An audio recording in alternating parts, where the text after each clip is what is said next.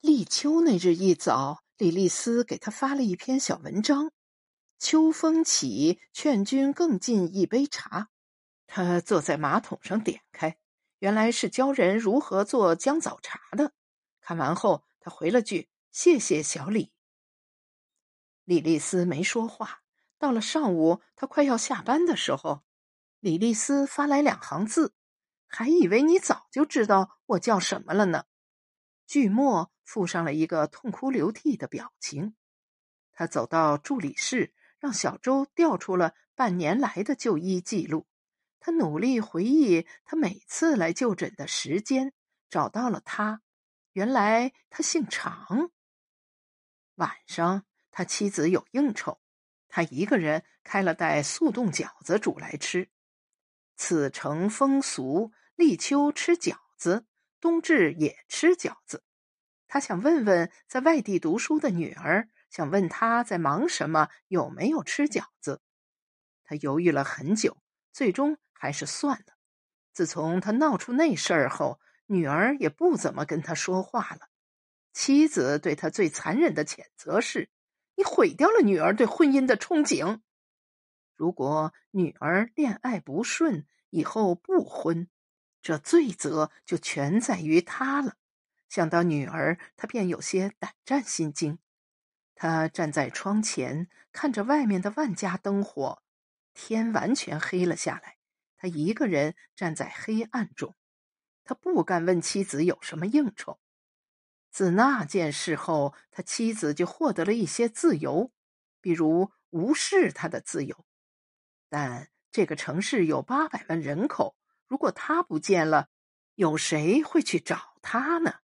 恐怕也只有他妻子。他们过成这样，可他还是他八百万中的唯一。他在微信里问他：“小常。”他的口吻像个长辈。那么，李丽丝是谁呀？他回了个笑脸。他在沙发上躺下，一个人躺在黑暗中。过了一会儿，他发了一篇文章，题目是《李丽丝》。你写的？他怀着玩笑的心情感叹道：“原来你是作家呀？哪里？一个听来的故事都没能写完。”他说：“丢下太久了，如今都不知道该如何往下写了。”他怀着好奇点开了这篇题为《李丽丝》的文章。文章是这样写的：有早晨，有夜晚，许多年，他头一回没有在天黑前回家。好在月亮有光，星宿清吉，他没有迷路。月到中天时，他回了家。他那温顺贤惠的妻子一直站在门前等他。他在屋外长廊下的小桌旁坐下，妻子用陶碗给他盛来了食物：牛奶和抹了蜂蜜的面包。月光下，碗里的牛奶看上去像银子一样。不错，看到这儿，他忍不住赞叹。他有些意外，他从沙发上坐了起来。他从小不会写作文，高考时作文拖了后腿，不然他就可以去学他喜欢的眼科，像他妻子那样。他打开了灯，认真的读了起来。文中写道：“孩子们都睡下了。”妻子说：“他们有两个儿子，阿德和阿控。儿子们都已娶妻生子。”他们现在是一个大家庭了，儿子们跟他一样勤劳本分。老大擅长耕种，老二精于放牧。他们一直遵循他的教导，日出而作，日落而息。以往他也一样，以身作则，不迟出，不晚归，土里讨生活，不敢懈怠。因为他清楚，人要是填不饱自己的肚子。道德和戒律就成了比陶碗还脆弱易碎的东西。他猜妻子一定想知道他去哪儿了，为何耽搁到这个时候才回家。他喝完牛奶，他没有问他；他吃完了的面包，他还是没有问他。他一直这样，他不开口，他便不打探。他叹了一口气，这一次他倒想他问问他来着，这样他便可以跟他谈谈那个奇怪的梦了。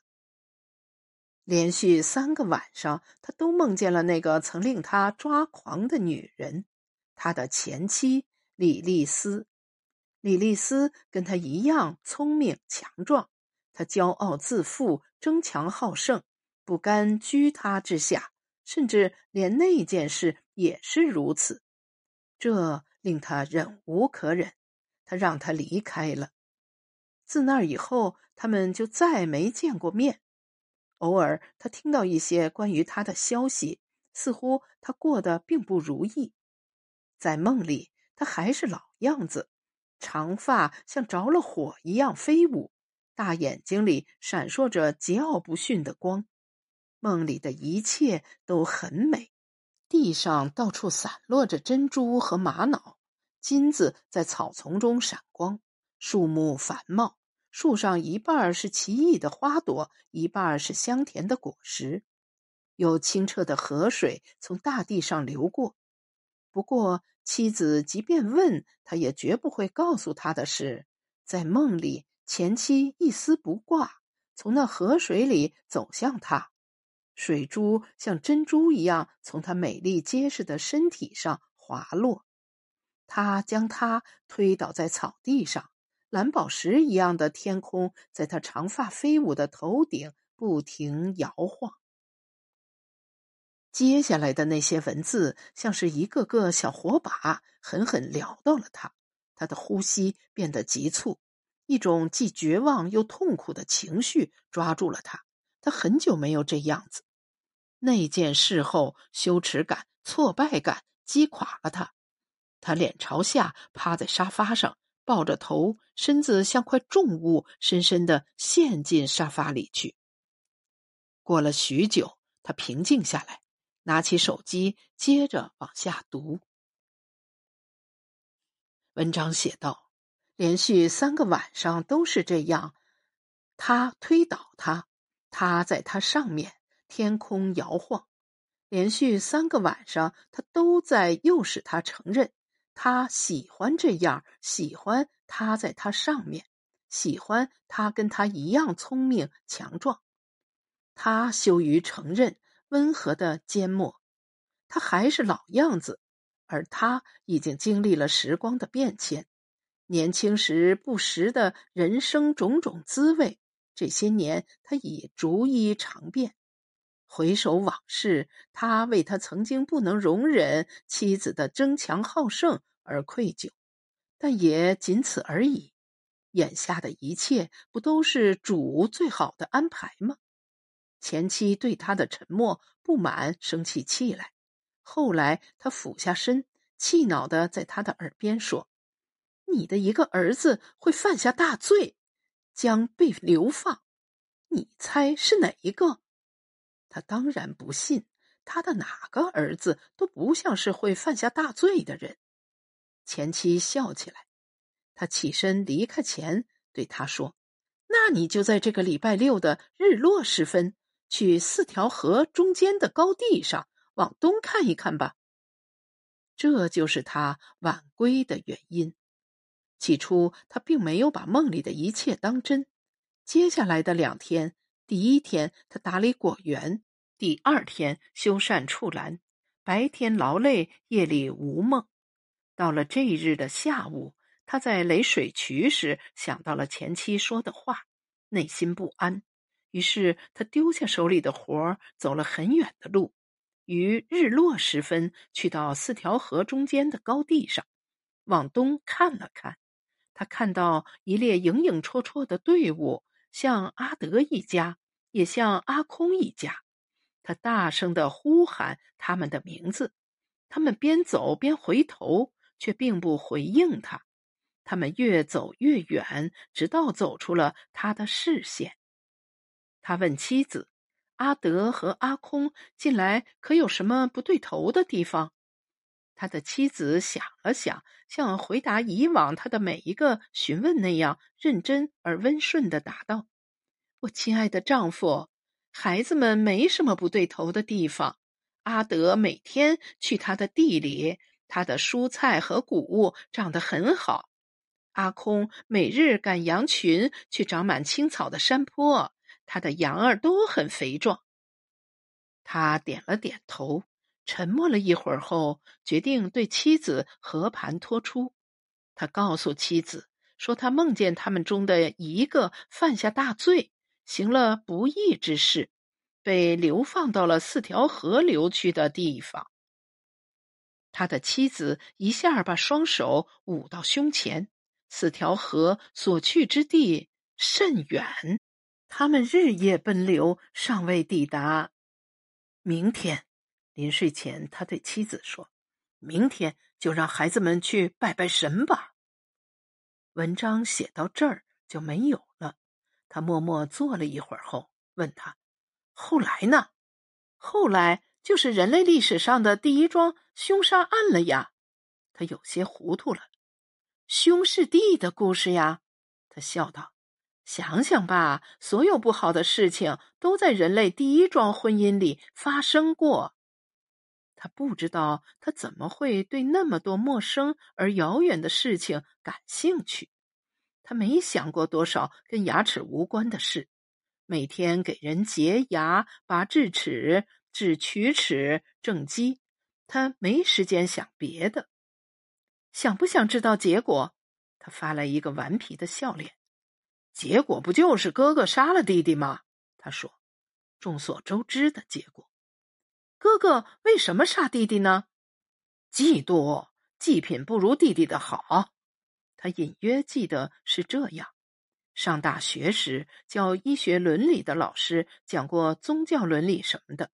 那时他读过圣经，还有一些佛经，比如《药王经》。女人不知可否，发来一个笑脸。他知道自己说的清浅了，便说：“到底是因为什么呢？赶紧往下写吧。你信不信？每次我坐下来想接着往下写，我的头就会疼起来。”他发来一个狡黠的笑。明天来喝杯茶吧。明天降温，说不定你的病人都不想出门呢。末了，他又说。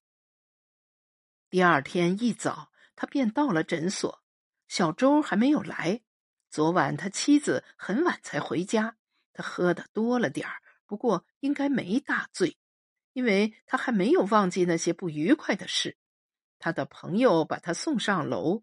他在门口接住小周，门一关，他趁着酒劲儿啐了他一口。他把小周安顿好之后，才去卫生间洗脸。有什么东西在他心里死去了，木木的，什么感觉都没有，既不羞耻也不愤怒。夜里他竟然睡得很好。